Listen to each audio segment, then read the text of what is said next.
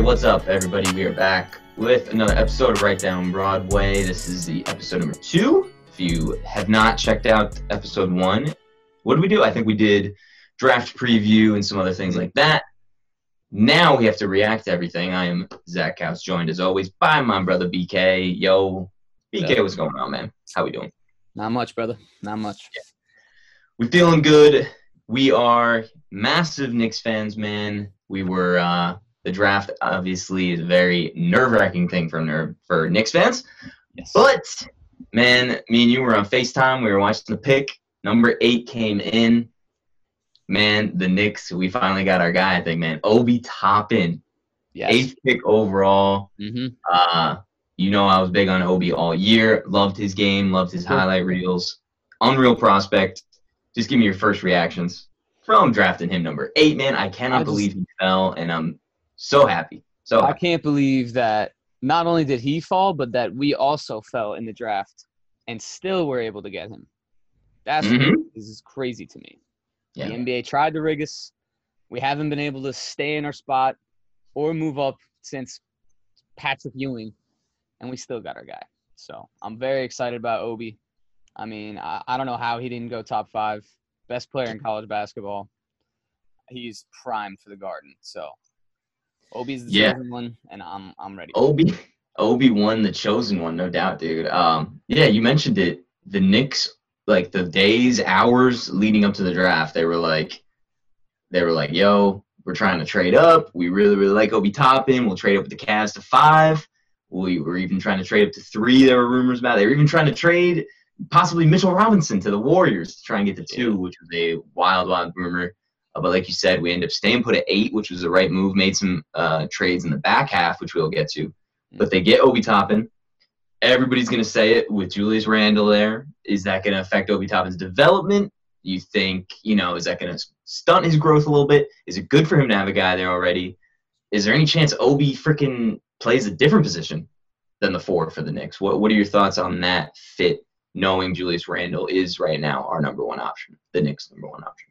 Yeah, I I don't think it impacts him that much. Um, first of all, I- think having Randle on the roster is a good thing. Um, he's been in the league for a little bit. Even with him too, I think we need to give him another year to really show himself. You know, have a solid coach under his belt. Um, Yep. You know, have a little bit of spacing on the floor would be nice. Um, but yeah, I I don't think it's a bad thing for Obi to start out the season, maybe coming off the bench. Um, you know, giving us some more scoring off the bench. And I don't think it's crazy to say that he could play the three. You know, he could come in the second unit, maybe be a small ball five. Um, if there's anything that Obi can do, is he's a super versatile guy. Now, defensive stuff's always going to be a concern, obviously, but in my eyes, he can play three through five. I mean, he's six nine, six ten, crazy athletic. And the biggest thing is that he can space the floor. The fact that he can shoot the three makes it much, much easier to slot him into any lineup. So um, I, I've seen a lot of concern about, oh, he's not really big enough for the center, but he's not really quick enough for the wing. But people forget it's positionless NBA, fellas. Like, Hmm. he can slot in if he can shoot and he can rim run. That's, Yeah. that's all we need him to do. So uh, I don't think there would be any concern there. Yeah, I think um I really think people at least coming into the draft did not realize how good of a shooter Obi Toppin is and will go, will be. He had plenty of volume, you know, shooting the three in college and shot I want to say close to 40%, which for a guy of his size uh, and athleticism, super super helpful. Like you said, just to space the floor, that's going to be huge to open up some of the lanes for our point guards and, and Randle. Mhm. Playing him at the three, I don't know if I love not right off the bat, at least. I don't want him starting at the three and having Randle at the four and Mitch at the five. I don't really like. A lot of people have been throwing those lineups out there. I think if we put Obi at the three, he would really, really struggle defensively, like really struggle. But that's okay. Yes. Um, I already like what I'm hearing from some of the coaches talking about Obi Toppin, and like you said, his versatility, and more important, which is why I think I'm so happy with this draft overall and the three players that the Knicks drafted. Got guys who are just like good work ethic, hard nosed gym rats, man. Like, I you know I loved Lamelo as a prospect. It would have been great to have him there. He might not be that that type of kid yet. You know, I, I think he could be a gym rat type of guy. But man, like Obi Toppin, he's from New York. His dad was a freaking street ball legend at Rucker Park. Like this kid is gonna be so pumped to be in New York Knick. RJ Barrett is pumped for him to be in Knick. I'm sure Mitch Robinson is too because between Mitch and Obi, bro, I mean it's gonna be it's gonna be a highlight reel. It's going to Oh, be highlight reels in the garden, which I just been have been wanting for so long. Why I wanted Zion is why I wanted Ja. We got RJ, who's still highlight reel. And man, you add Obi Toppin to this? Mm. I mean, wh- wh- who are you most excited to watch him play with? I guess you know pairing him with this young core. And keep in mind, man, we about to turn around and pair him with another young guy in the next draft. So Very true. it's going. I mean, who are, who are you excited about to him get on the floor with? That RJ Obi pick and roll.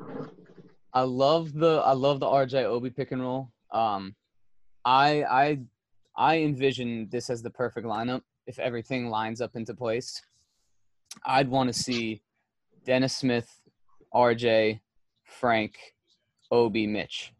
Just a Mm. bunch of freak athletes, bunch of playmakers, a lot of combo guard action there. You know, Yeah. maybe you're not as big onto DSJ. Throw Kevin Knox in there if he's if he's feeling it. You know, Yeah. again, just a bunch of athletes. Maybe that lineup's a little better for spacing. You know, you can't really have three guards in there that all can't really shoot. Although we'll see how they develop. But if it's improved, yeah, if they've improved. So, I, I think the Dennis Dennis Smith Obi Toppin connection could be something. Mm. I, I thought he had some good synergy with Mitch. Who gets a windmill first this year? Who gets a windmill first? Oh, it's got to be Obi. Uh, Anytime he's on a fast break, that man's gonna bust something out. Oh, I can't I, wait. can't wait for that. Yeah, yeah, man. Yeah, he he is electrifying. I mean, Stephen A's video. I don't know if you saw it. Stephen A was like, he's like, dog, because he, you know, he wanted to guard. I get it. People are going to be talking about if we made the right draft choice, Mhm. passing on a guy me and you were both very high on, Tyrese Halliburton. Or drafting Obi Toppin, or even getting one of the small forwards that were there. Avdija was still there at eight. Yeah. The Knicks could have had him.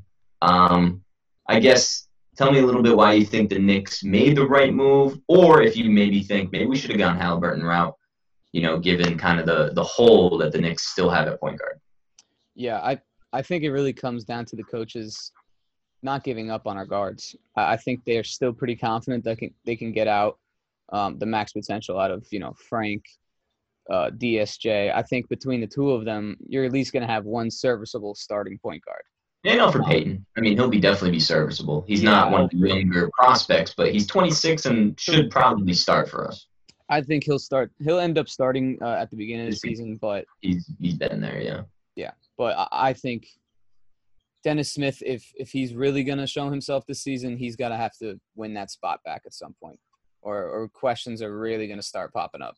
Uh, I know that's maybe too much to ask, but it's getting to that point with him. You know, if you're not fighting for a starting spot, it's it's time. But um, yeah. in So terms you of like the pick, Yeah, the the pick over just- Halliburton and Av- Avdija because they Halliburton and Avdija, two probably you could argue the two best prospects in this class. You could argue that. definitely two of the best guard prospects. I I would definitely say that. Um, you know, Halliburton.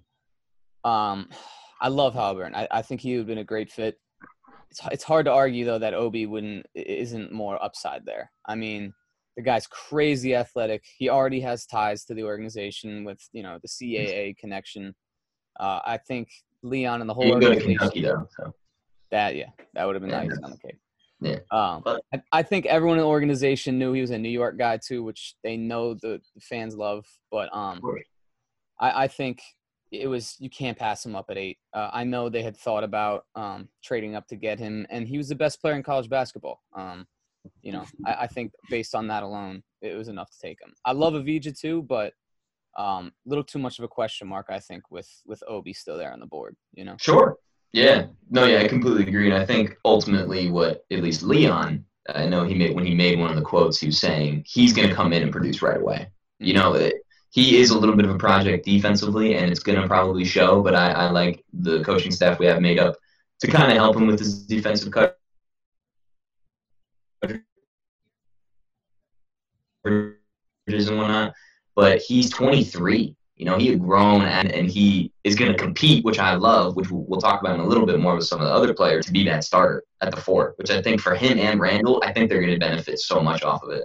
And if the Knicks do end up moving on from Randle, uh, you know, it's almost kind of good because Randle can kind of show him the ropes. He's a good, decent veteran now, Randle, for for Toppin at this point. So I like it. Um, yeah, really, really happy with the pick. Like, could I not be. think two, two quick things. Yeah, go ahead. I, I think with the Randle situation, I think again, I think they're pretty confident that he can play better than he did last season. And I think, Mhm. you know, you get to see him play a little bit, increase his value. We're only going to get more assets from him. Um, you know, I think he deserves that chance to, to kind of show himself a little bit more. And, and again, with with the Obi Toppin stuff and his defensive concerns, isn't that why we have Mitch Robinson to just lock down the paint? A very good rim protector. we can Yeah, afford to sacrifice a little bit of defense for a guy who can stretch the court and just is instant offense on the other side of the ball. They're, it's a perfect matchup for each other. So I'm, Yeah. I'm really less concerned about that, the defensive woes, especially because we have Mitch, you know? definitely, definitely that helps. And decent perimeter guards that can defend too. RJ and Frank are are very strong. You know, not super strong, but very solid perimeter guards. RJ played great defense towards the end of you know before the season got shut down. Before we move on from Obi and we go into the other two guys that the Knicks took in the draft, or Mm. one signed after the draft. You know, you mentioned it to me before. If the NCAA tournament does end up happening, where do you think Obi would have been drafted? Because I mean, nobody it, he was going off, and he was obviously the player of the year for a reason. But man, I had a feeling they were going to be a two seed. I want to say in the tournament, Dayton. If he took Dayton to the Final Four or whatever, Mhm. I, he would have been number one or number two pick in my eyes. Like he has the talent, he just didn't have the name recognition. People are like, ah, he can just dunk. That's about it. He's a complete basketball player, man. it's just and I think a lot of people I, I- we've talked about this a lot. I think a lot of people forgot that we did not see any of these guys play March Madness. I Mhm. can think of so many players that literally Risen and dropped, I'm sure. Yeah, literally came into the tournament with no draft interest and ended the tournament getting drafted in like the first round. Yeah. I mean that that is where people make their case to get drafted. So I mean, Zach Collins. Zach Collins did that. he played great when he got there with Gonzaga. the, the list goes on and on. I mean, I think he he would have been he it would have been hard to pass him up at five. I mean, how do you take what's the guy's name? Patrick Williams is that his name? Patrick Williams at four. The guy Yeah. you, you're gonna watch the tournament and take that guy over a guy like Obi that's playing. Maybe. We never know. We'll never know. Maybe Patrick Williams goes off in the NCAA tournament. Yeah, maybe. And Florida State a good team, man. They're a good team. Yeah, maybe Vassell would have taken his minutes. Hey, they just produced small forwards, I guess. Um, but yeah, so that was definitely a factor. I feel like why Obi dropped. I loved it though. Uh, could not believe he was there at eight. I was going to be content with a Halliburton or even a Devin Vassell pick if it was there. Mm. That would have been very, very satisfied with it. But uh, we get the guy Obi one that shows one. But for last thing before we move on, Obi's obviously wearing number one. He is resembling his play style a little bit in the Knick that used to wear number one. Stat.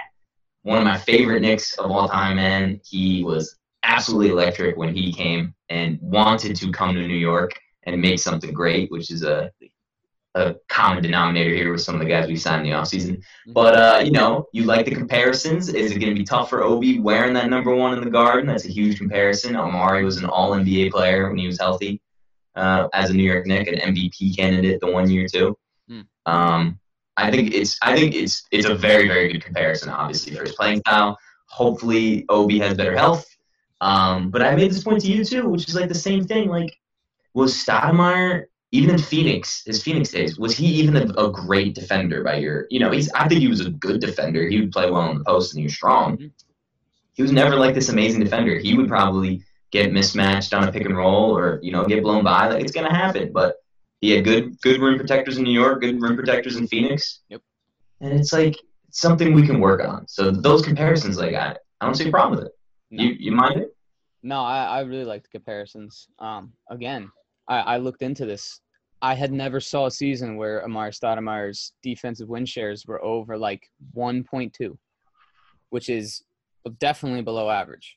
Yeah. So I, I don't. I, again, we've we've talked about this enough. I don't see the defensive problems being an issue, but yeah, in- terms of just being that pick and pop slash pick and roll, just absolute threat on the offensive side of the ball. And I- glass. And glass. and the glass, little tip slam here or there. That was one. That was one of his uh, one of his issues as well. Was that he was not didn't cherry picked a little bit, which I don't blame him. cherry picked a little bit in college and really Highlights. crash boards all the time. I think that might change in the NBA. He, gonna have to. Yeah, I mean, Mitch gonna eat team, you're gonna have to rebound. Yeah, Mitch don't really rebound that well either, so we'll we'll see if those guys get the rebounding up. But um, Yeah. yeah, I I love the comparison. Hopefully, he can be, you know, eighty percent of what stat was. I'd be ecstatic. Yeah, I mean, the good thing about Obi is he is definitely a better shooter than Amar'e was coming into the league. That he is. So that'll help. That'll help. hmm But all right, so then the Knicks, like we said, they made some moves in the back half. Originally, what were they? What were they? Originally, we were at 27 and 32. Yep. And and traded both of those up to 23. hmm And then we traded 23 and a and a future second to get 25 and another second, which we ended up trading. It was a, it was a busy night. Yeah. Yeah, the Knicks were moving, but we ended up with the 25th pick, hmm Immanuel Quickley out of Kentucky Mhm. with an, our second first round pick. We might be noticing a little bit of a theme here with uh, Knicks players. We got five now, five including MKG, five Kentucky players on the roster. Yeah. which is wild to me. Um, I love it though. Obviously, Kentucky's a great program. They've been producing players left and right. Yeah. Uh, look at the NBA, there's probably one on every team now almost. Um, but Quickley is a very, very intriguing prospect. I didn't watch a ton of him coming out of college, if I'm going to be honest. Mhm. I knew he was a very good shooter. So that was one thing that I was very happy about right away. This team just needed an injection of, of shooting.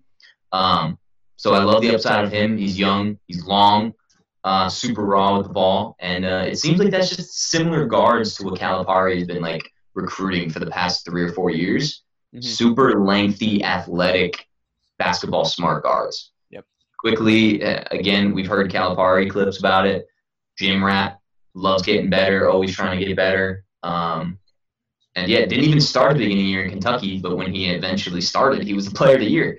So he had a great, great season in a weird abbreviated season. Um, very, very intrigued by his upside. How do you feel about the Immanuel Quickley um, pick for the New York Knicks? Love it. Yeah. I, I really like it. Um, I remember back to some of the Kentucky games I was watching. I remember, uh, you know, everyone had told me to watch out for Tyrese Maxey, but I, Mm, I remember pretty vividly at the beginning of the season watching games and be like, hmm, this one guy, this the shooter guy, he, he's really dominating the game right now. And that, I mean, Quickley, man, talk about a game that fits the NBA. I mean, how many how many shooting guards right now are there that are like six three, lanky, can shoot, you know, have all those little step back jumpers.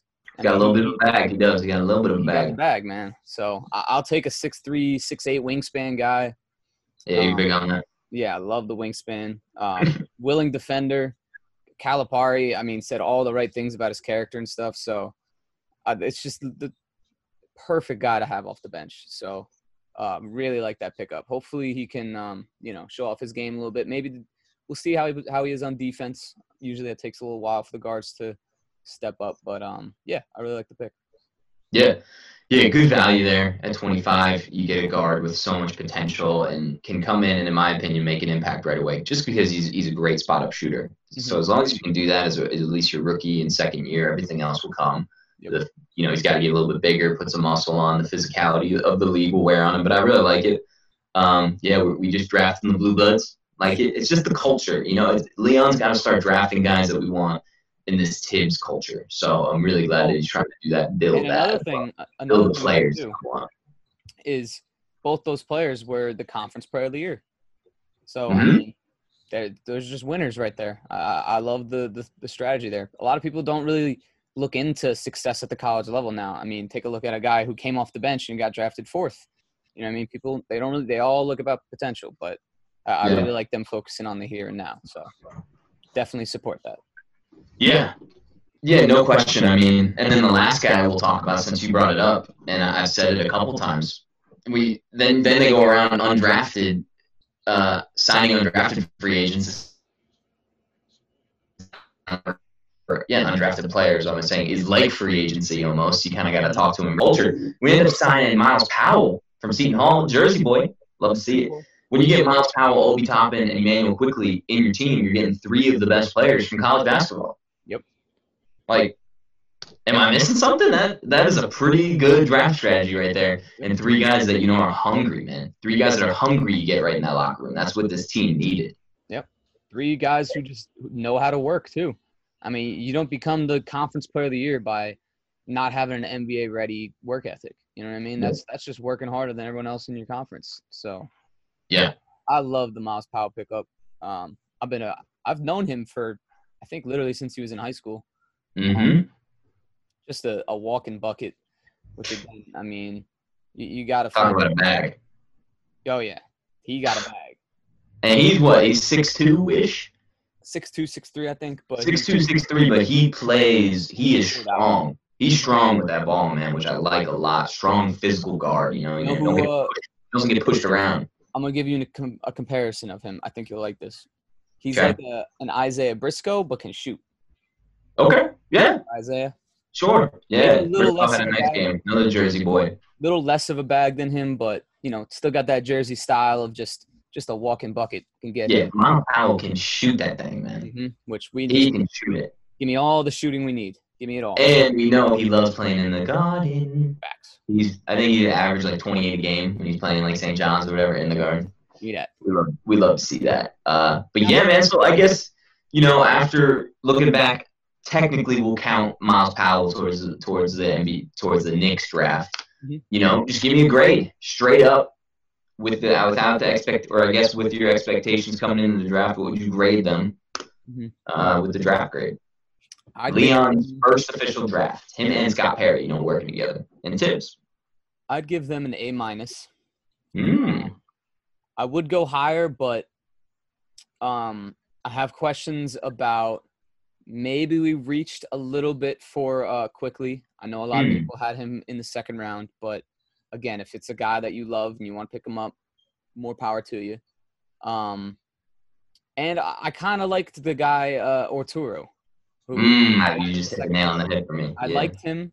I get it. Where we passed, uh, we traded him for some future assets, which that Yeah. 2023 draft class is going to be crazy. So I get it. Um, but it would have been it We traded him for a sixth grader, an eighth grader, man. Yeah, trade for middle schoolers. Um, but yeah, A minus for sure, man. Picking up Obi Toppin in the draft. I mean, you you really can't ask for much more. So Yeah, yeah. I was gonna give it. I was gonna say B plus, just because I didn't understand trading Orturo, and that was kind of exactly what we needed. I guess the plan was always Nerlens, and then we made that um made that trade for another big man that we'll we'll get to, I believe, from Minnesota. Once they spell him was wrong, right? Um, so I get it, but I did like Arturo, and he was just solid. I thought it would have been a really, really solid draft if we ended up topping Quickley and him. But we got Myles Powell the undrafted, so maybe it does bump it up to an A minus. But very, very, very pleased. Didn't make any wacky trade trades up or whatever. Stayed put where we were at and ended up with Toppin. So I loved it. And the, the Knicks front office was good before. Like we do like Toppin, but we kind of like Okoro. But we, you know they did a good thing like spread it around. Doing the smoke screen and trying to drive some trades, which would have been nice. Um, but yeah, very good draft. Could not be pleased. Then we got right, like right into free agency, bro, and it was kind of like it didn't even feel real. It was like a week. We had all those those weird rumors about Harden to the Nets and everything. So the NBA was just was just taking over. Um, the Knicks go out and they make similar to last summer when they missed out on some of the bigger free agents. This year, though, it didn't seem like they were targeting big time free agents. It seemed like they were interested in Gordon Hayward, um, which was okay because a lot of teams had interest. He's a great player, and um, he got his payday. But um, the Knicks just went and they signed very flexible te- deals, one year deals mostly, non guaranteed deals, young players, um, guys we just needed for the um, rotation, you know, and guys with a chip on their shoulder trying to trying to prove themselves or whatever. So I really like how the Knicks were patient, didn't hand out any crazy contracts. Couple guys maybe I would have liked to see them make a run at more. Um, but overall, I was pretty happy. We ended up signing Austin Rivers, Nerlens Noel, Alec Burks to nice one-year deals. Um, you know, real quick, give me your thoughts on uh, you know, let's just talk. Yeah, talk those three guys. Which ones do you like? Which ones do you expect to have big impact? You know, we heard a great quote from Austin Rivers in his presser. Gotta say, man, this Duke boy, this freaking Duke boy, he's gonna. I know he's gonna grow on me like all year, and I'm not excited about it. Yeah. But I love it. I liked I liked most of the signings. Um, the one signing I didn't really like was Michael Kidd Gilchrist, which Oh yeah. I mean that he was on he's on a training camp deal. He'll he'll be lucky to make the roster. Honestly, roll back to when I told you he would be nice in the NBA, and you're like, no way, bro, and I was so wrong. wow. Hey, man. Yeah, the only thing I think of with uh, Michael Kidd Gilchrist is Melo. Melo hanging 61 on it, man. It, it, you bro, know, like was was, M, was Michael Kidd Gilchrist's jump shot that broken in college? It was pretty bad. I don't remember the. It didn't look that broke, but it was still pretty bad. Whatever. Regardless, I'll get back to it. Um, first guy I really like is I'm a huge fan of Alec Burks. I know you've been a fan of him since college. Yeah. Um, just a perfect vet to have on the team. A guy who can create shots for us. You know, a guy doesn't need players to make shots for him, which is kind of what we had a problem with last year. Is we had a bunch of guys who are good shooters, but they need people to play make for them. You know what I mean? Yeah. So I yeah. like that pickup a lot. Got him on a one year deal. Would love to see him come back. Um, you know, almost kind of similar to the Marcus Morris signing. Um, mm-hmm. a reserved role, obviously. Yeah. Um, then I, I, do like the Austin Rivers signing. Um, if anything, just for some some guard depth. Um, just a veteran who again can play make, kind of a combo point guard type guy. Um, you know, been there, done that. Has been on playoff teams that have made runs. Yeah, is before you get to Nerlens, I know you're a big fan of Nerlens as well, but is Austin Rivers the best Knicks guard currently on the roster? Uh, do you consider RJ a guard? Yeah, I'd, I'd consider him too. I'd say RJ is probably better than him. He might be our best point guard right now, if he's a point guard. Yeah. Yeah. Well, I'm, yeah, I'm saying Rivers did play pretty well in the bubble. He did. I don't really like some of the things that he said in the past, about you know about certain things, but you know, maybe he's different. Hey, and again, his dad, his dad plays in so former Knick alumni, so he knows. He's been around it. We'll see. Um, yeah. So then we'll get to Nerlens. Um, again, I don't. I saw a lot of people saying like, "Oh, why would you get Nerlens when you already have Mitch? You want to take away his playing time?" But if you watched Mitch last year, you know he gets into foul trouble. So mm-hmm. it's, it's the perfect sub to have for him. Guy who plays a very similar role to, role to Mitch. Um, again, another Kentucky guy, so you know, get those connections going. Um, but it. like like Nerlens said, he he said all the right things. He wants to be a mentor to Mitch, show him the ropes. Um, and I still think Nerlens has a lot of upside. Um, you know, I still think he can play some basketball. So, uh, who else do we have? Oh, can we talk about uh, Spellman and, and them and whatnot? Yeah, of course. And then yeah, and then I guess it was in a in a trade. It was it a sign trade or was it just a normal trade? I think it was just a normal trade. I don't remember. I think it was for some second round picks or something, including. Uh, so the Knicks ended up getting Jacob Evans, who used to be in the Warriors for a little bit, who's not bad. He's an all right body, and of course also Omari Spellman, who also used to be on the Warriors. I guess but they were both in that Wiggins deal, which it seems like in the D'Lo deal. Um, Omari Spellman was originally on the Hawks. Yes. yes. Hawks. Went to school at Nova. Um, mm-hmm. versatile big guy. Not really a big guy in terms of height. He's a little shorter, but he can shoot the ball, which I love. Um, he's just a smart player. Pretty Jacob Evans. I don't see cracking the team really, but you know, fine. I mean, he's a good wing defender. I'll take it. But yeah, give me. I know you're a big fan of Spellman. I I love Spellman. Um, I've I love. Like, I've liked him since Atlanta too. Yeah, I, I love yeah. him since Atlanta. Um, I was really mad when the Warriors got him. I was mm-hmm. like, wow, they got the Draymond Green understudy. But I mean, he's just he has a very similar game to Draymond. Um, maybe a little less defensive minded than Draymond. Um, but I mean, he has a a very guard like skill set on offense. I mean, a guy who's a pick and pop threat. Um, you know, can handle the ball a little bit surprisingly. Has great touch around the rim, great passing vision. Yeah. Um, he has great, great size, you know, thickness. He's a little thick boy. He big boy. He, he can board the ball. Um, he board, yeah, yeah, he crashes the boards for sure. I, I, I love the pickup. I think again he'd be a good uh good little piece next to Nerlens maybe. Um, you know, back up to our, our power forwards. So uh, and maybe he can play a little maybe a little small forward. I don't know. We'll see. So uh, I really like the Spellman pickup. Just another young guy we can throw in the mix. So very, very happy about. It. And you know, Jacob Evans, who knows? He's still 22, 23. Yeah. You never know. So we'll see. yeah. yeah. I do. Yeah, yeah, we'll see. I think he can shoot a little bit. I remember when the Warriors picked him up, I was like, damn, he's nice too. And he didn't really do much. So. Yeah, the Warriors always take a flat on those guys because they got nobody, no money to pay anybody else. So they're just constantly looking on the waivers. Free agency. Damian Jones. Um, yeah, some bums. And then obviously Elfrid Payton returned and Reggie Bullock both returned on one year deals. Elfrid, I mean, I guess after the Knicks made a run at Fred VanVleet, which is the deal I kind of want to talk about after this, but anyway. But so those guys returned. Elfrid Payton clearly just needed to, we needed to fill that point guard hole, even with Dennis Smith, even with Frank, even getting Quickley, and um, Myles Powell. So I like it. I like getting Payton back. He has a good, you know, playing relationship with RJ and Randle and Mitch. So hopefully they can at least continue some chemistry out there. I want to say the lineup that I'm very excited for that I hopefully think will feature a lot from the bench. I want Quickley or Frank at point, and then the other one at shooting guard. Then I want Knox, Toppin, and Nerlens. That's what I want the second bench unit to be, and then Elfrid can start with RJ and Burks or, or whoever Reggie Bullock. And I think that that bench lineup with the athleticism and kind of the combination of the shooting with Quickley Toppin, and Knox, I whew, and the defensive upside, I really, really would like to see that. So I think the way the way that Leon Perry approached this, very, very clear. Stacking up assets, got one year deals, stay flexible. Next year's free agency class is miles better. Mm.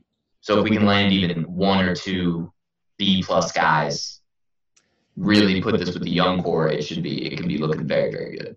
Yeah, and I was uh I was listening to Zach Lowe's podcast today, and Shout out. oh yeah, shout out, I love him. Great, Zach Lowe. great uh, uh analyst. Right. So he he was talking about what the Knicks did, and the biggest thing he took away is just just showing these free agents that the Knicks are a respectable organization now. We're showing that we take care of our own guys. Patience. Yeah, we're staying patient. We're not doing stupid contracts. You know, we're we're rewarding our the players we have connections with. When comparing that to a team like the Celtics, who's doing the opposite right now, they're turning Mhm. all the free agents off because they tried to trade IT. They tried to trade Kemba like literally this off season. So, it as much as people you know say, oh, out of town. yeah, for real. People say, "Oh, it's just a business." Like people get traded. It, players remember when you take care of players, and players remember when you don't. So Yeah. I think this this season's all about you know showing people that we take care of people, especially our Kentucky guys, because there's a lot of good. Yeah, we, we take care of them, and then and, you know, but then at the same time, you have to realize that it's a business at, at, at some point. But there's like, I, I see what you mean. There's like just a level of respect that the organization has been gaining lately with you know the hiring of World Wide Wes. Leon's got great relationships around the league with all agents and whatnot, and you know, it's a players' league. So if you're in very well with the agents and know that they treat you well and aren't, aren't going to give you whack deals or whatever, it's gonna it's gonna go around the league very quickly. No one knows that more than Leon. hmm No one knows that more than Leon. I love, I love the memes with Leon, bro. Where especially with that Austin Rivers deal, it was a three-year deal. So I want to get this straight. It's a three three-year deal for about nine million or ten million total. The last two years are unguaranteed. Not guaranteed. The first year's guaranteed. So next year we'd be like, ah, we'll waive you. Doesn't doesn't count towards salary cap. It's perfect. Un, unguaranteed. Or if we like you, eh, we'll bring you back one more year. Same thing. If we waive you in the middle of the season or after, doesn't count towards cap. It's brilliant. And Leon, I think Leon had a gun to his head, was like, you signing this. Sign the contract, man. even more so that too is Eh. we're gonna have a guy who's a expiring contract for two for three years now. Yeah, it's very good, very good value. And what, what he produces that I can't believe he must not have gotten a lot of looks, or he just was very, very would really love what the Knicks were doing. I'm sure he could have gone to a lot of contenders, man. Uh, with I that saw price, I saw that Kidding me? quote that he he turned down a lot of offers from contenders, but I mean, was that is that true? Uh, who knows? But yeah. And uh, if you missed it too, you got to go check it out. Austin Rivers, man, in the press conference was basically like, we've been living in this era where people are just trying to team up and they don't want to go somewhere to create something special. And I was like, KD, you know, you take a shot. Love it. Love it. He, he barely been in the Knick for like a week and he's taking subliminal shots at KD. I love it. Um, he's right, man. You know, Amar'e Stoudemire wanted to come to New York and make something great. Melo wanted to come to New York and win New York and bring him back. We've been missing that. Porzingis didn't want to do that. Clearly, you know, RJ seems to, Mitch seems to, Obi seems, all these guys. I like the pattern. I like that way we're heading. Um, yeah. So Damyean Dotson, unfortunately, though, we had to let him go. Kenny Wooten goes. Bobby Portis goes. Um, you know, all guys I liked, and I liked certain guys upside. Bobby, And I mean, for that price, there's no way he's going to return. But maybe on a cheaper deal, wouldn't mind it. Uh, he plays with a lot of passion or whatever. I was, I was tired of Bobby. um, but um, but you know, Wooten, the Wooten clan, we always wanted to see him get some time. He goes to Houston, if I'm not mistaken, Yep. which we will talk about a little later. They made a splash. Um, but like that fit down in Houston, and Dotson goes to the Cavs, who again will probably just be a rotational piece. You know, any closing remarks you want to give to the boys? You know, shout out Dot, he was my boy, but he's 26. Whole team Dot. I mean, I kind of wanted to bring back Ellington. Just I forgot about him. I forgot about Wayne. Yeah. yeah, just to have some more shooting. Um, but again, I mean, we we got we got some shooting in the draft. Um, he's old, can't really play make for himself. Um, I love Bobby. I I thought Bobby He's got a lot old. of hate. He is old. I mean, what do you want me to say? Um, I loved Bobby. I thought Bobby got a lot of hate for you know a little unfair hate. Obviously, he took some dumb shots, but that's his game. You know, yeah. I thought he had a lot of grit, a lot of great attitude for the Knicks. But for that price, I'm sorry, bro. You're gone. Yeah. I remember. I remember last offseason we were talking. I think we probably did the Knicks offseason, whatever, and we liked the Randle. Obviously, we love the Randle signing and all that. And we're like, Bobby Portis, like, let's go. Like, we got another dog in there. Let's go. You dog. He was a dog. he was a dog for about three games, and the other game he was a little puppy man. He did not Yeah. play well. But he, play, he plays hard. I always liked how hard he played. Um, I, I was a little disappointed in Wooten, but I mean, if we're really being honest with ourselves, is Wooten really that much better of a prospect than a guy like Spellman? I'm not sure.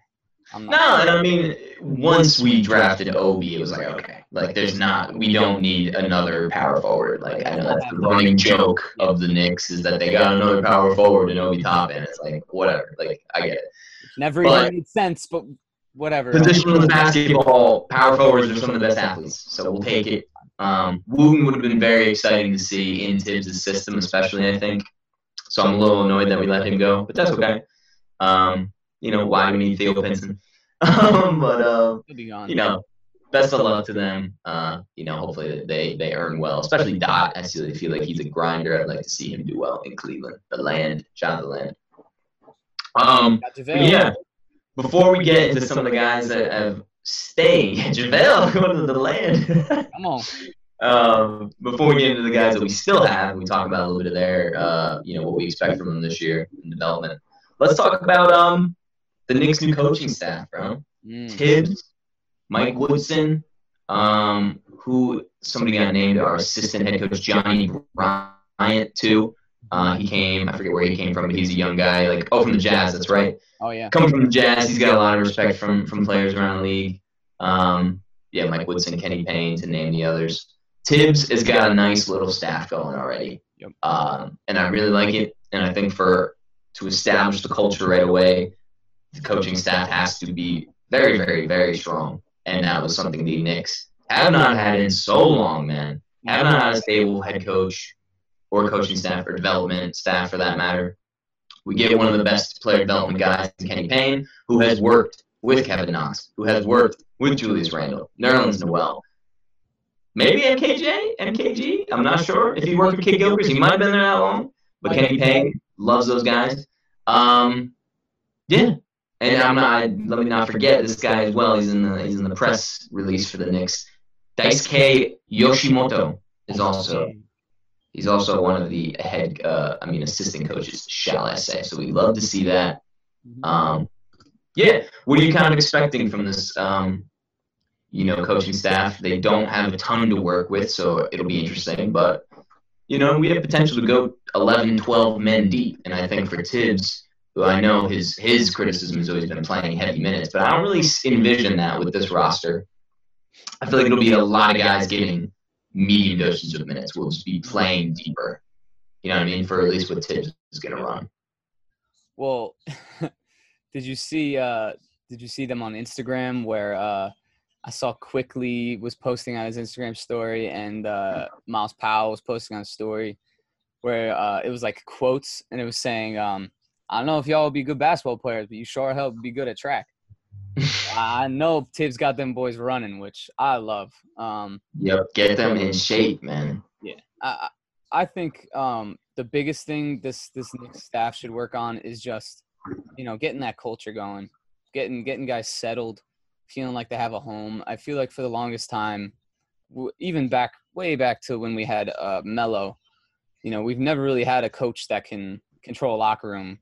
Uh, pretty much until we had until it was Woodson, which we had our best season in, in years, and now he's back. So uh, I really like it. Uh, you know, I love my guy KP. Um, I, I I just I really like the the infrastructure that we have going on this team, and I that's the biggest key to to a winning franchise is just to have stable front office on the same page they know the players are developing. They're not rushing yeah. anyone like Fizdale got rushed.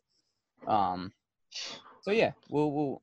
If that's one way of putting it. Fizdale got rushed. Wasn't out of there soon um, enough. Yeah. But we'll see. I, I, would like to see a good, a nice running offense too, which I really mm. like to see with Mike Miller.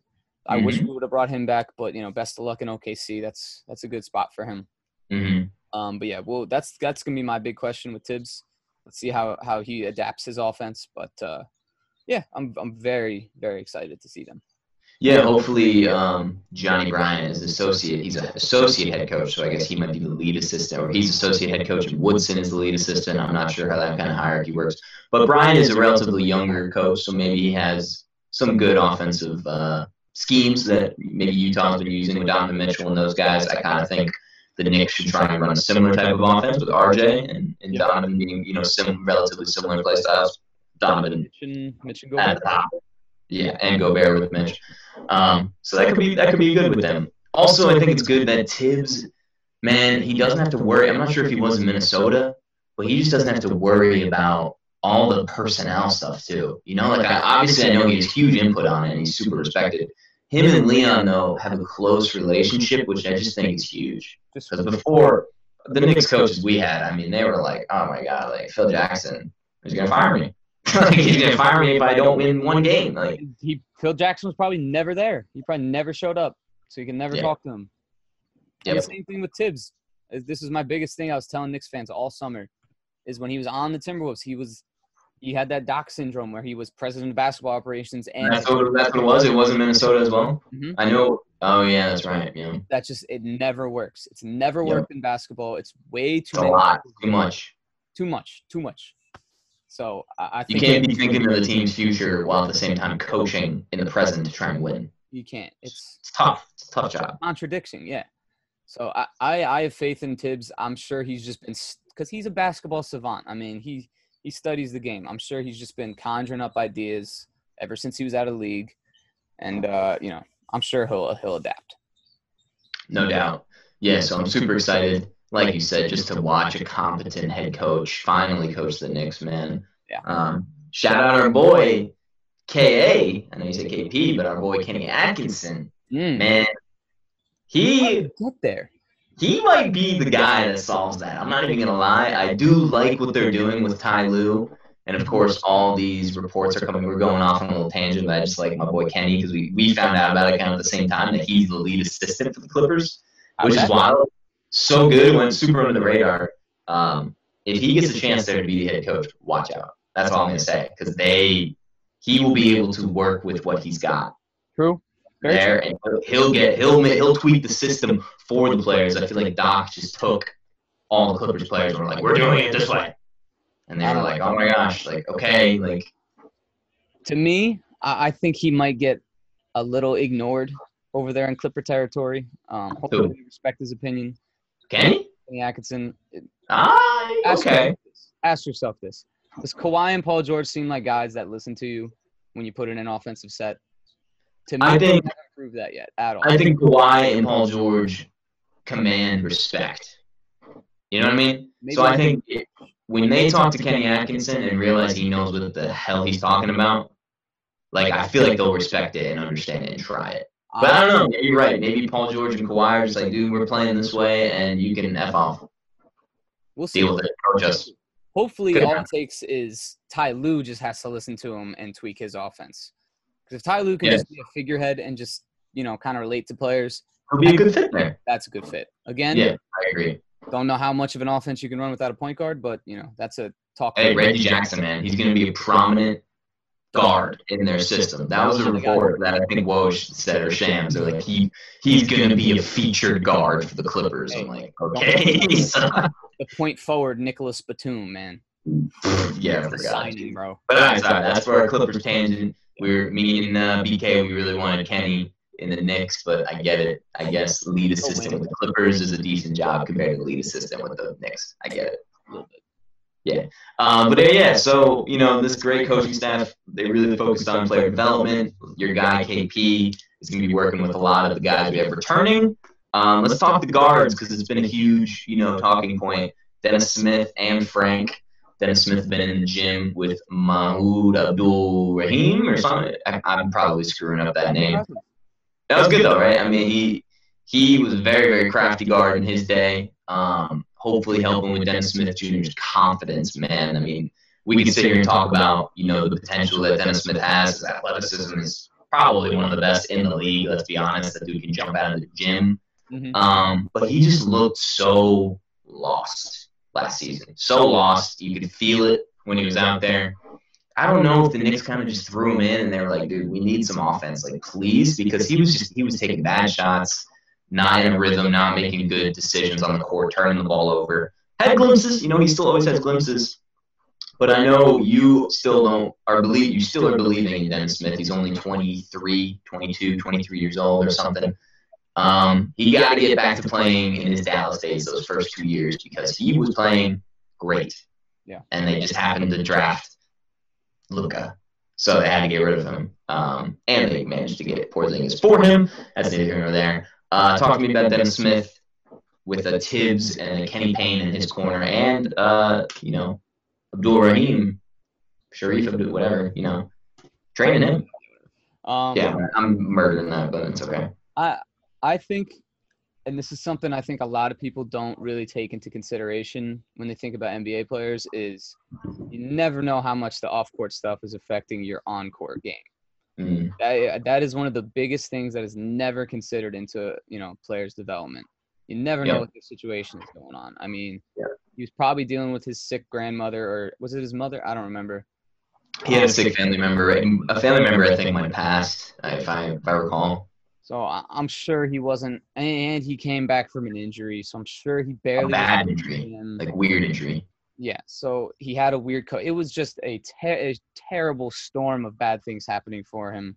Yeah. If, if I had never watched his rookie season, I would be talking from a completely different place. But considering that a 19 year old guy who came from being a first year player at, where was it? Uh, North Carolina State, right? Yeah.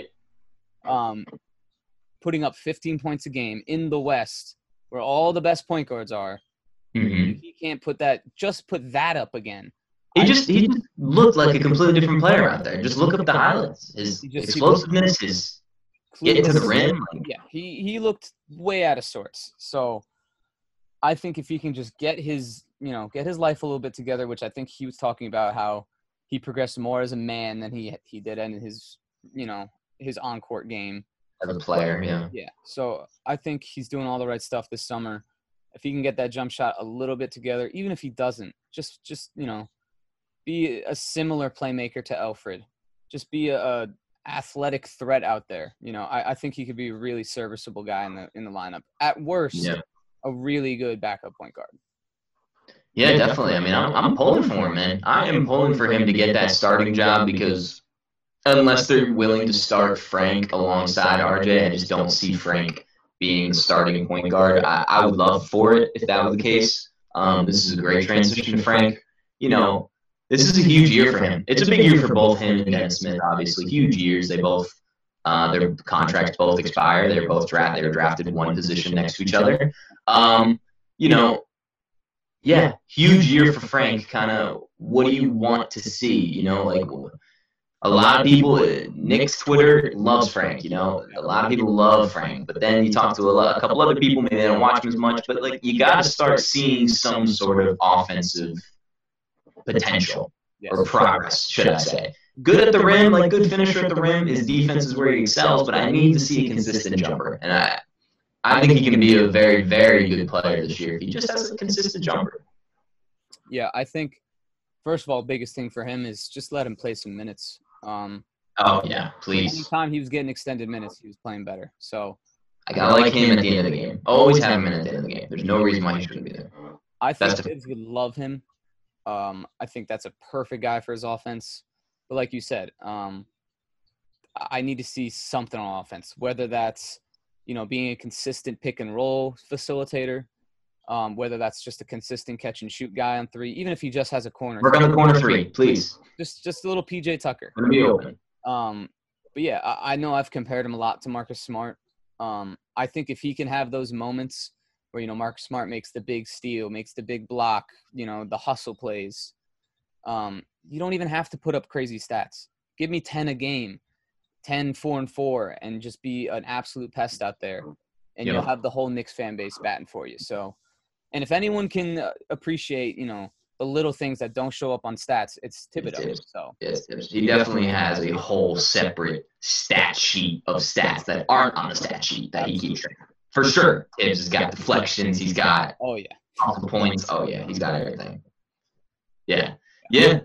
Big, big, big year for both of these guards. Um, I mentioned it to you. The Knicks have not signed a rookie to a second contract, and I want to say over 20 years. That's wild. I forget who it was, who it was, maybe you know three or something. That long though, they haven't signed a rookie to their second year contract. Can Frank or Dennis Smith? Well, actually, Dennis Smith we didn't draft. Will Frank get an extension this year? Absolutely. Okay, I Absolutely. hope so. I sure hope so, man. I hope he doesn't get traded. Um, but then we got the other three guys returning, man. Julius Randle and Mitch we'll get to, but let's talk about Mr. Kevin Knox. Mm. Um, look, I think I think honestly, from what Leon and Perry were doing with these signings, is they're still bringing guys that can compete with him. But I mean, come on now, like Knox, like this is your job, bro. This is like you should be. I think Kevin Knox should be a starting power or a small forward for the Knicks this season. He absolutely should be. Good enough athlete. Got to get his confidence up as well. I think him and Dennis Smith have like similar things where like they get on the court and like we're always looking to them for offense, and they just they just don't know how to get into the rhythm of the game a little bit. Knox kind of was up and down with the shooting numbers. We've seen it with Knox, man. We've seen him attacking the rim, and posterizing dudes, and he's getting he's getting stronger for sure, getting stronger this offseason. I need to see him play 25 plus minutes a game. hmm Be the starter, be the starting three, battle. If you can't beat out Alec Burks and Reggie Bullock, like it might be time for us to float a Knox with Randle in there, maybe trade idea because man, I, I need to see it. Like we drafted him top ten as well. You gotta be he can be a part of this Knicks core. He's exactly what they need in there. hmm A wing that can shoot and is electric athlete. Like he's a very underrated athlete. So are you as frustrated with Kevin Knox I- I'm pretty frustrated with Kevin Knox because I've just been waiting for it. I see- This is the year where you come back and he's like, oh, he's been working out. Like he's been looking good. He's been in the gym. Let's see it, man. Translate on the floor. I and I think uh, I've been pretty consistent on this. Is I have been super patient with Kevin Knox. He was the youngest player when we drafted him in the draft, so I pretty much said that whole year, do whatever you want. I don't I don't care if, as long as I see some flashes, which we did see his first year. He's actually really good his first year. Um, then Slow. last year he had his little sophomore slump, which happens. Um, you know, last year was kind of a shit show. You know, fizz, bad spacing, weird fit on the rosters. Um, all I want to see from Knox this year is just, again, just honestly, not even as much hitting and like knocking down shots, just taking, being confident with his shot.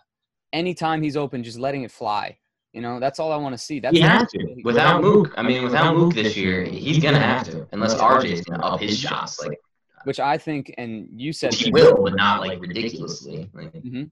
You made this point last year that you thought Mook took a lot of shots away from Knox because they're very similar Oh. position.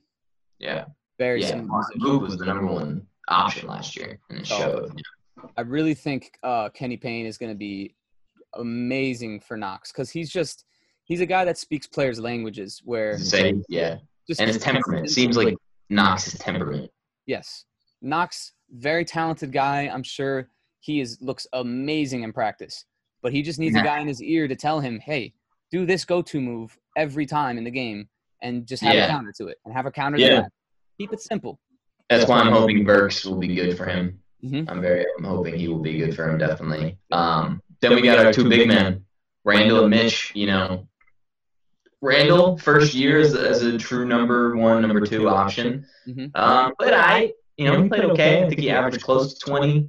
Nice. Um, he tried to do a lot with the ball, which was a very uh, common complaint from Knicks fans on Twitter and whatnot. Is oh, I can't wait to watch Julius Randle spin move, turnover, and we lose by two or whatever. Like early on in the season last year, people forget that like every game, the Knicks' schedule started last year was very tough, and every game the Knicks like almost won. Like they almost beat the Nets because Kyrie hit that ridiculous shot over over RJ. Like almost beat the Celtics. Like I remember, like they we were competing with like every team. Like Randle was playing pretty well. He's had a couple bad turnovers. I love, love, love, love when they isolate Randle on the top of the key or the wing, on either wing. If we get Randle downhill towards the rim, it's fine. It's when he's doing too much on the low block and in the mid post where he gets out all out of sorts. Yep. He's downhill. He's strong. Get him downhill. Get him in, in high pick and rolls where he can roll towards the rim. I think his shot has progressed too a little bit. The shot was encouraging. Yep, for sure. I don't know what he shot from three, maybe low thirty percent. But if that's improved, um, he should be averaging at least, you know, he should twenty and ten guy. I expect a twenty and ten guy out of Randle, Mhm. and he's still got his point guard.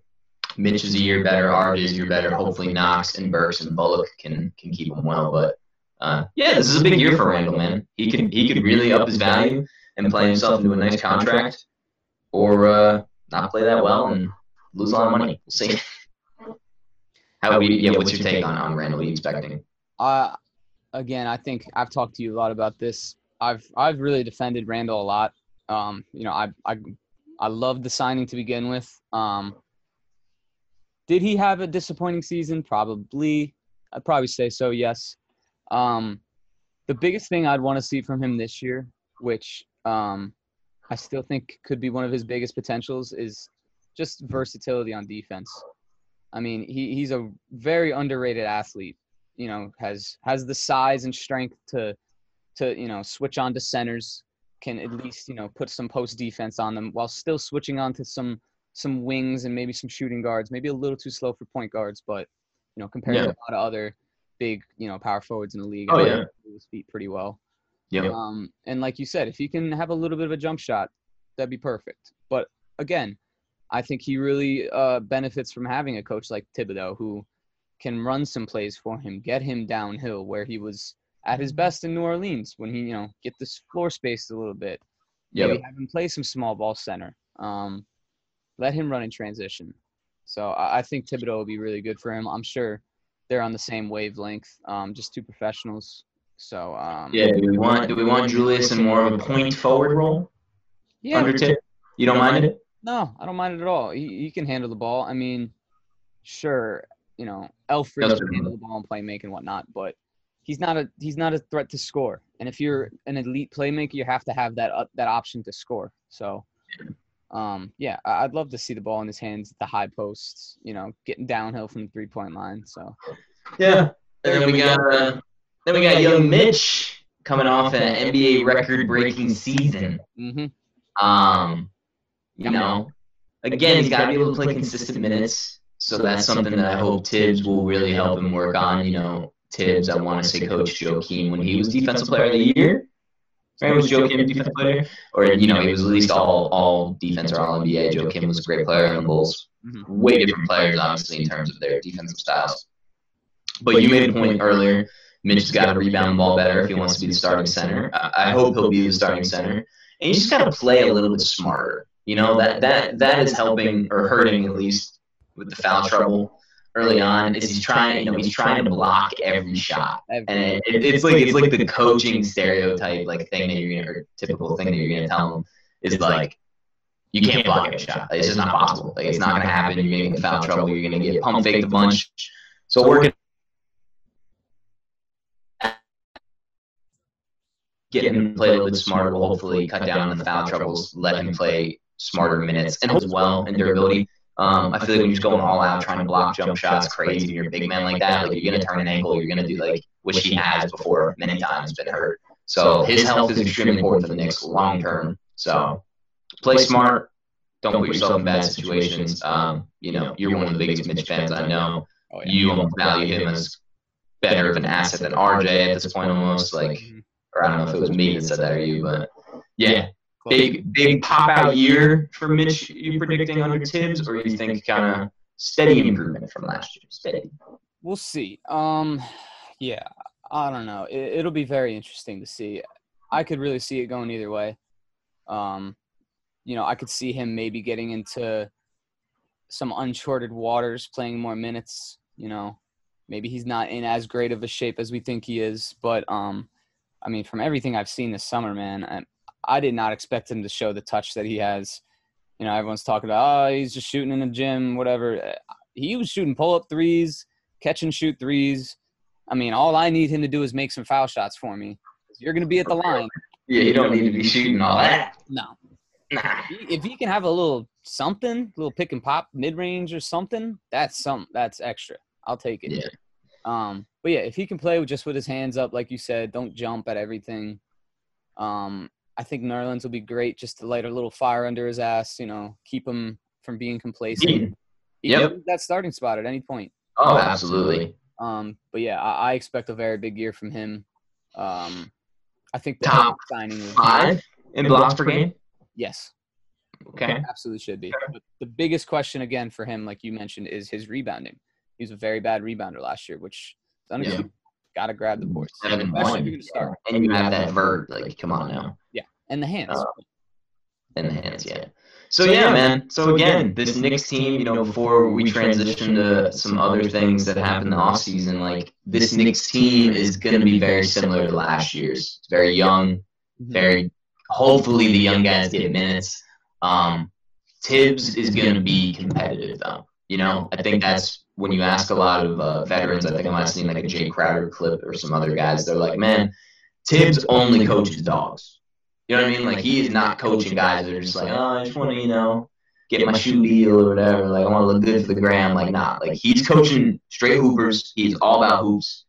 And I expect the Knicks to be very competitive. I said this to you, and I don't know if it makes sense. They're gonna be very competitive, but we're gonna lose a lot of games because the talent is just not there yet, and it's it's got to be. It's a rebuild. This is how you do a proper rebuild. Knicks fans have always been very impatient, but for now we gotta be patient because with next year's draft class, with next year's free agency money, and the draft picks down the road, man, this thing is set up to be successful. So stay patient, ride the train.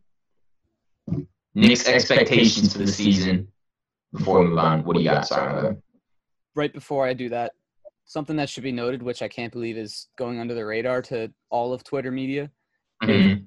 You know how the Thunder have 19 picks in the next five years? The Knicks Mhm. have 16. And no Mhm. one's talking about it. Not a single Yeah. person has talked about it. I've seen people talk about the Pelicans who don't who have 13, I think, and we have 16. So Yeah. just- throwing that out there. Great job. Love what they're doing. Um It's funny, yeah, the Knicks are probably rebuilding, and it is wild to me because the Thunder and Pelicans, they did a rebuild in two years. they Their rebuilds are impressive. But yes, the Knicks need to be getting more love and not just Knicks to clicks. yes. Um okay, so But yeah, prediction- give me your overall kind of just expect season predictions, expectations. You don't need to give me a definitive record or whatever. Keep in mind though, 10 seed, 10 seed gets in this year. Uh, yes, I think we'll be around that 11 10 seed area.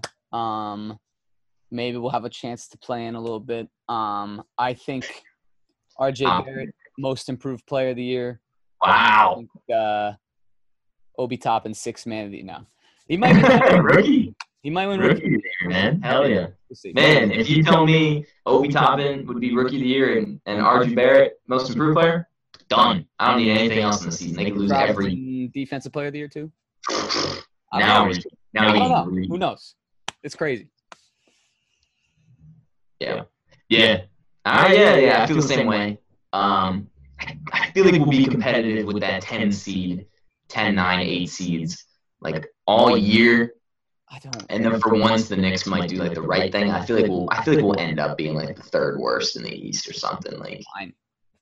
like that's fine. The, The we way the talk lottery about, is this year, who cares? we'll talk about the lottery like in the next episodes. We got to get to some other things, but man, like we gonna get a point guard. Maybe this is the year Um, we finally go all the way up. Man, Maybe we move up. That's what I'm saying. That's, every time the Knicks try and go low, they go high. So we go high, and maybe we'll go low. I don't know if that works, but um, we'll wrap this up soon. We'll get the shout outs and whatever. Um, but you know, just real quick, you want to give me some signings, other NBA signings that you maybe liked or didn't like or were surprised by. There were a couple of them out there. Mm-hmm. Pretty quiet uh, free agency. Um, well, except for you know this trade that just happened, but pretty relatively quiet in terms of big moves.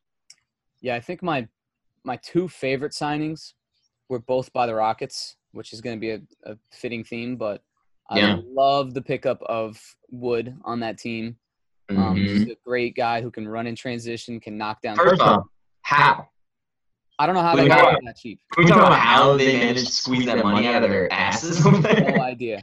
They're paying Harden and Westbrook a hundred million combined. That that they must have not had anybody else on the roster. That I mean, they let go of Covington, let go of uh, what's his name? I don't think they've signed PJ. Is PJ still? I don't know. Yeah, I they'll come back. They Three probably- years, forty mil. Love it. um, Christian Wood, great player. but yeah, and this is this is what I've been telling people. It's not it's not about getting a small center. It's about getting a center that can stretch the floor and Mm. give you that versatility. That's all it's all about. Just more spacing. It's never been about you need a smaller guy. If you can have Yeah. height and still space the court, you, you keep it. Um, and then my, the other signing they have, who you know I've been a life not a lifelong fan, but I've been a huge fan of DeMarcus Cousins ever since he Mhm. was on the Kings. Uh, one of my favorite players to watch of all time. You mean you mean so you're saying when he left and went to the Warriors, you Well, didn't call all- him? We're not going to talk about that. Did you call him by DeMarcus? Is that what you're telling me? I did call him by DeMarcus. Did not call him Boogie for until he was off the Warriors. hmm That's right. I think that's fair. I remember when he joined the Warriors, and I was like, "Is this some sick joke?" I was pissed. But Because I- he's coming off the injury, right? they No, got- yeah. They got what they deserved. Oh man, Maybe not. Yeah. Maybe the injuries are a little too far, but they didn't win the chip, so fuck them. yeah. Um, but yeah, I think I think DeMarcus Cousins will or Boogie will do very well. So, he boogie now, yeah. hmm I think he sh- he would flourish in that little six man role. hmm Um, get him on the court, you know, Man, let me tell you. especially with the latest move they had, a little little chemistry there. Yeah, you know, we, we could just talk. We can talk about that right now. It's a perfect segue. Uh, the Woj bomb. Before we went, before we came on live on the air, you know, um, Westbrook goes to the Wizards for John Wall and a first round pick. I mean, wow. Uh, those links have been happening for a while. Um, I guess Russ and Beal are pretty good, pretty pretty boys. You know, they tight. Um, I think they have like a relationship or whatever from their USA days. Not sure. Um, I'll tell you one thing: John Wall, Harden, DeMarcus Cousins in H Town. I mean, those strip clubs. I mean, they're gonna be. True. whew, they- They're gonna be raking it in anywhere that team goes. They. They got Yeah. jerseys to retire. What's his name? What, what's that new coach name? Um, I forget his name. Uh, What's his name? Silas? Yes. Yeah, I think you're right. Yeah, yeah, yeah. I think I'm He um that new coach, he's gonna have his hands full, but I mean, yeah, I mean, I really really like it for the Rockets. Um, getting a, an asset and John Wall, who's maybe not as good of a player as Russ is, um, but you don't necessarily need him to be. And if he's anything like he was before the injury and can give you 30 on any night and is still a great playmaker and is still one of the electric guys in the open court, um, I loved having a guy like that with Harden even though maybe the shooting uh, spacing is a problem in the half court, it opens up the Rockets so much more in the transition game. You get Christian Wood on the wing for a three, you get Harden, you still have Eric Gordon, you still have all these shooters where John Wall can just kick out open three, you know. Um, yeah, I love this deal. And then the Russ Beal matchup again, I, I just think the Wizards should should blow it up and trade Beal as well. But I guess now you got Russ and you got Avdija and you got Hachimura and you got some other pieces. Like I guess you just go for the playoffs. Like I, I, I guess they got something for John Wall. Both teams were like let's just swap awful contracts and give me a first rounder Yeah, because you're I, getting uh, awarded. I, it's gonna be really dope to watch John Wall on the, on the Rockets, though. Um, I think he'll he'll come back just just like he left off. Um, hopefully, he can have a little bit of a jump shot. That's always been his biggest question. Um, but when and this is I feel like I've been calling for this for like three years now. Um, I it's got to be time to trade Eric Gordon, right? yeah, I mean, but he's just perfect in that in that offense. He just stands in the corner and waits for a pass. Couldn't couldn't you use a, a wing more now than? I guess they like the small ball. I don't know. Well, uh, keep him. Why not? Yeah, I don't know. McLemore, they, had, they still have McLemore. He played well for them, and Danuel House. They just brought back uh, Gerald Green. Yeah, shout out Gerald Green, the boy. That's one of my- Yeah, and then of course you hit it too. I mean, John Wall and Boogie Connect. finally on the same squad, man. I mean, John Wall, Eric Bledsoe, and Boogie were on the same college team at Kentucky. Well, that was ridiculous. I can't believe they didn't win the chip. The question is, Lost to Northern Iowa. Screw are the Rockets the second best team in the West now? No, You don't think so? no, I don't think so. I don't think so. Definitely not. I would. I think I they're would. better than last year. I I would say they're top five lock. Um, Are they better or worse than last year? I'm telling you, I'm a big fan of the Suns this year, bro. Yes. I might take the Suns over the Rockets. I might take the Mavs if K- KP is healthy. I'm definitely taking the Clippers. I'm definitely taking the Nuggets. Mm, I don't know. am I missing? Portland. I'd probably take Portland over Houston right now. I draw the line there. Mm-mm. Really? Mm-hmm. Portland is stacked, dude. They got a great starting lineup and Melo off the bench and uh, Kanter off the bench and Gary Trent. And they're they're loaded, bro. That's very true. We'll see. It, again, and this the what, West, it's a dogfight, man. this is what it usually comes down to is we'll see what Harden can do. It's, It's very, let me tell you, for the West especially, it's very good that this 7 10 8 9 matchup yes. playoff tourney is going to happen. Because, like, Pelicans, Jazz, Warriors, like, some of these teams are going to be, like, I feel like it's going to be, like, 6 through 12 seeds is going to be, like, separated by, like, three games or something crazy. Grizzlies, too. Like, good young teams that, like, want a chance. I can't wait. So, so yeah, and then um, so that was the biggest bomb. Um, before we get to one of the extensions, my favorite signings, I just want to talk about it. I feel like the Gordon Hayward signing isn't as bad as people think it is. Um, it's bad. Don't get me wrong. It is 120 million for Gordon Hayward, but he is right in the prime of his career. I still think, and he does not need the ball. He really does not need the ball. He's going to be a good fit alongside LaMelo, I think, because if you just get a rookie guard with no help, like absolutely no help out there, Devontae Graham and PJ Washington, I guess, are good help, and Miles Bridges. But like you need a guy that's like, yo, we're gonna get 20 plus, definitely out of you. You know what I mean? It, it will help LaMelo's development. It's good to have a guy like that who's been around the league for so long in that locker room because the whole Hornets team is young, yes. and they had a glaring need. They had a glaring need at the at the two three spot. Besides Miles Bridges, they didn't really have anyone. You know, Malik Monk is up and down. So I just I like that signing. It was a lot of money, but they have so who else are they paying? What's This is my I know you only thing. My only thing is I don't even mind how much they paid for him. It's the four-year commitment to him that Mhm. made me nervous. Because I mean, I feel like us signing Randle was along similar lines where we just needed a guy to go- go in there and get us 20 points because we don't have anyone scoring the ball. But where we didn't mess up is we had a super team flexible deal on him, where Yeah. it's a team option we can get rid of him, or it's a a nice contract to move to someone else. Now, obviously, I don't think Randle's the same player as Gordon at all, but four years for a guy who's Yeah, it's like, it's like if that's what if the extra year is what it takes to secure him, and you're Charlotte, you know, like if if Gordon Gordon Hayward is sitting there, look, I got three three year ninety mil from the Knicks, three year hundred mil from the Pacers, and three year I think I think they offered, um, I think the Celtics offered him like four year hundred mil, if I'm not mistaken. I think they offered him like four year one ten or something before he walked. Mhm. Like if you're Charlotte, are you really worried about the extra year? I mean, you could But it's it's my question of what is What is what do they want though? Do they do they think they can I don't know, like convince free agents to come No. You have to be able to build through the draft because you're going to be an eight seed or at least in contention for the eight seed every for the next four years. So do you think you already Yeah. have enough young assets to surround LaMelo, or I think I think what a lot of teams have been doing, and it's, it's just learning, at least from what the Pelicans and Grizzlies have done, and these other teams that just get, I, you just gotta get lucky in the lottery. Like you know what I mean? It like doesn't matter. So if they think Gordon, I think Borrego, the old Spurs assistant, is still the head coach in Charlotte.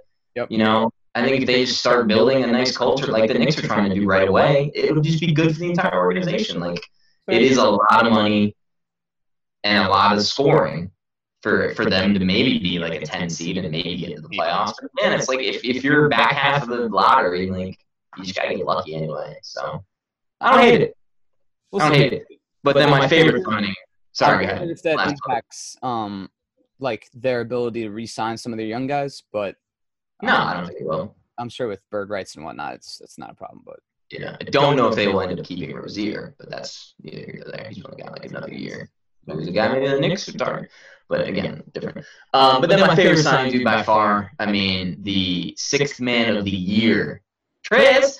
He just, you know, he didn't have to move. He just goes right next door to the other locker room. The Lakers scooped him, absolutely scooped him. He's one of my favorite players in the league. That's a great, great scoop.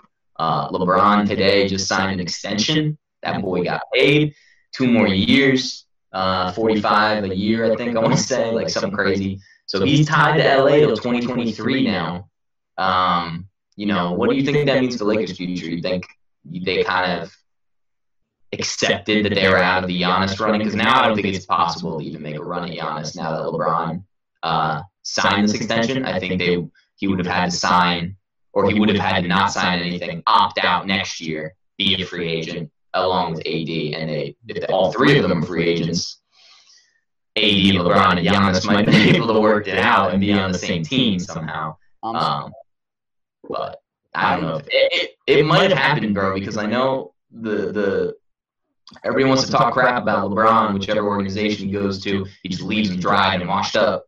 It doesn't seem like Pelinka's really doing that, man, because he's thinking long term about the future in the Lakers. They're gonna probably sign Anthony Davis to a five year supermax, and they got Dennis Schroeder, young point guard. They got, they got Kuzma, who's younger. They got Trez, who's younger. They got these guys. I think they want to keep building after LeBron. leaves. You know.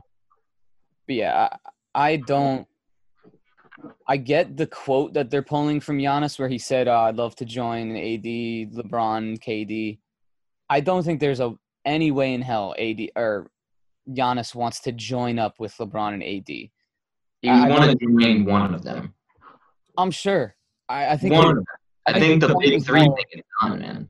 I think his point was more. I would love to go play with an MVP level player, Yes. Yes. which is fine. Go, go to the Mavs. Go to the somewhere else. Miami. go to Miami. Um, but yeah, I, I don't think I don't think that ever was going to happen. I don't even know if LeBron really wants that to happen.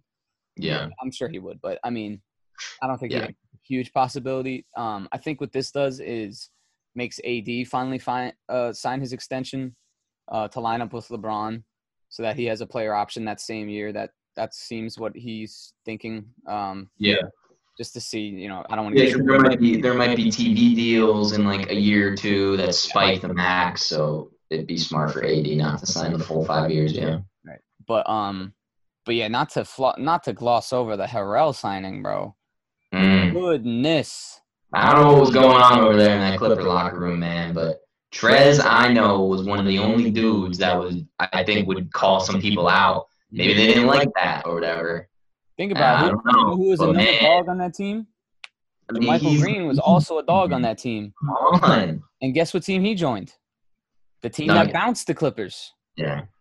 He Yeah. was another dog, bro. So I don't know. I've I saw a lot of stuff coming out today about the preferential treatment that Paul George and Kawhi had. Yeah, that stuff. PG was on all the smoke talking about Doc Rivers, and I saw somebody there like, man, Paul George is just he's just a cancer to that whole Rivers family, man. At this point, really is, bro. what he did with Doc's daughter and shit, like, come on, man. But yeah, I'm, I'm Um, bro. Trez off yeah. the bench. God, Huh? Trez off the bench. I mean, that's crazy. I, I would love if they started him. I wouldn't mind it. Fuck it. Thing. Yeah, why not? Shit. Why not, man? Put AD at, put AD at the two. Uh, put Kuzma at the three. Then you got Harrell at the four and Marc at the five. Just go big bully ball. Why not? Grind point. Insane. My goodness. Uh, did you see? Did you see the clip of uh, him talking to RJ Richard Oh, yes. Jefferson? I And watched that like- whole episode. He's like, yeah, we got Schroeder, we got Trez, we got Marc. Oh no, no, what, no, no, no. What are you saying? He's like, yeah, he's like, I do want to give my hats off to to, like Quinn Cook, JaVale, Dwight Howard, Danny Green. and you go, man, shut up, man. we Have have it, to being at the same table as like LeBron, Richard Jefferson, and Channing Frye at like a dinner or something with a couple bottles of wine is probably a treat. It's probably a treat, man. Because when guys like that can just like bash LeBron like and not care, it's great. Manning's a goon. dudes are probably like, "Oh, it's King James," yeah. He's a goon. RJ, you a fool. Um, but people are talking about the extension with LeBron as it matches up perfectly with potentially the draft class that Bronny James could be in. And if you have not seen pictures of LeBron James Jr., because that's what we call now, he, he ain't Bronny. He is LeBron James Jr. That boy looking. Whew, Big. that, that boy's gonna be a problem this year for high school ball. Good luck over there in Sierra Canyon. But yeah, people have been talking about it. I had a couple conversations with my boys. Do you think? I know probably LeBron would love to play with Bronny for a year before he graduates or graduates, jeez, before he retires and whatnot. I don't necessarily know if, if I'm Bronny, LeBron James Jr. Do, do you want to play with your dad like as a rookie? I don't think as a rookie I'd want to. I, I would want at least like two or three years until at least like, all right, dad, like let's join up. But I think it would be just be cool that LeBron is going to play against his son. I don't, or maybe he joins whatever team he's on to retire with him. I don't know. What's your your big, you know, you huge Bron guy? What do you think his dynamic would be? I don't know. Um, No matter what, I mean, he's like, yo, I'll be in the league when Bronny's in the league. So we can figure it out from there. But it's like, if you're Bronny, like, not dad, like, don't come to my team, like, right when I get drafted, you know, like, I think yeah, I I'm think assuming Bronny's gonna be like a first round pick too. Like, I would think so. Um, Maybe I not think that whole uh, the whole he wants to play with his son thing is a little overstated. right? I think Seems he off. wants to be in the league when his son gets in the league. I agree with Yeah. you. Um, I don't. I mean, if it ended up working out that way, I don't think any either of them would care. But You, you think LeBron is going to the Thunder? Is that what you're telling me? I don't. Is that I'm not LeBron's even gonna going at. I think LeBron just retires as a Laker. Don't stay in LA the rest of his life. Make movies, make money, You think he'll retire as a Laker? Really? or or maybe he'll go back to the Cavs and you know He'll, he'll sign him one day. Yeah. he'll buy the Cavs and play on them Yeah. as he's fifty. I, I think he might play until he can buy the Cavs. Literally. Could. Why not? It depends on the you know if he wants to leave in style and whatnot. Who knows? I don't think he. I don't know. That's a that's a take for another day. But um, yeah, I, I think that's a little overstated. Maybe so if you're Bron, you wouldn't want to play with him, right? I'm not crazy. I wouldn't. Nah, I mean, I know it's Bron, but Uh, huh? if I'm Bron, I would I wouldn't want to play. How do I phrase this? I bet LeBron wants to play with his son less than his son wants to play with him. Really? I Okay. LeBron's more like just let him do his thing. You know what I mean? Yeah, I want to play against you. That would probably be the greatest honor, is like competing against your son at the highest level. Let me That's bully my son in the game. That is crazy to even think about. Had- No NBA father or son have competed against each other, right? Never. Mm-mm.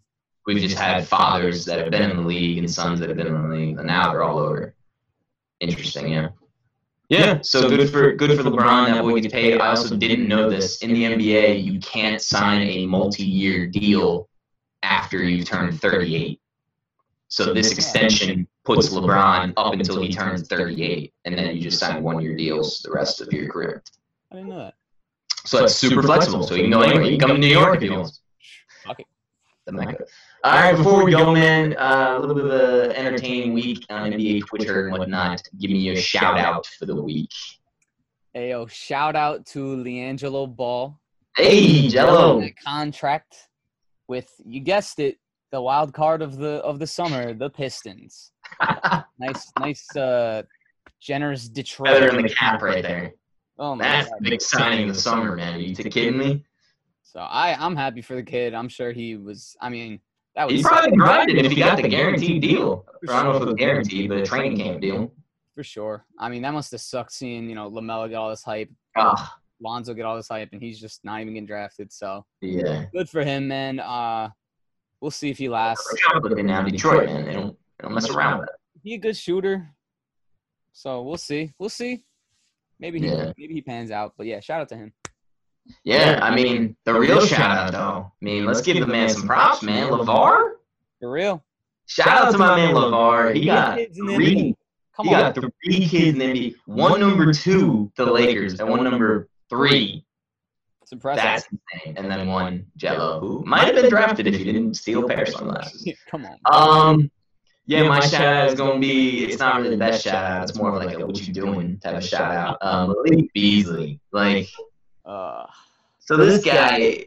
People people were screenshotting him. He, he's been commenting on Larsa Pippen's Instagram.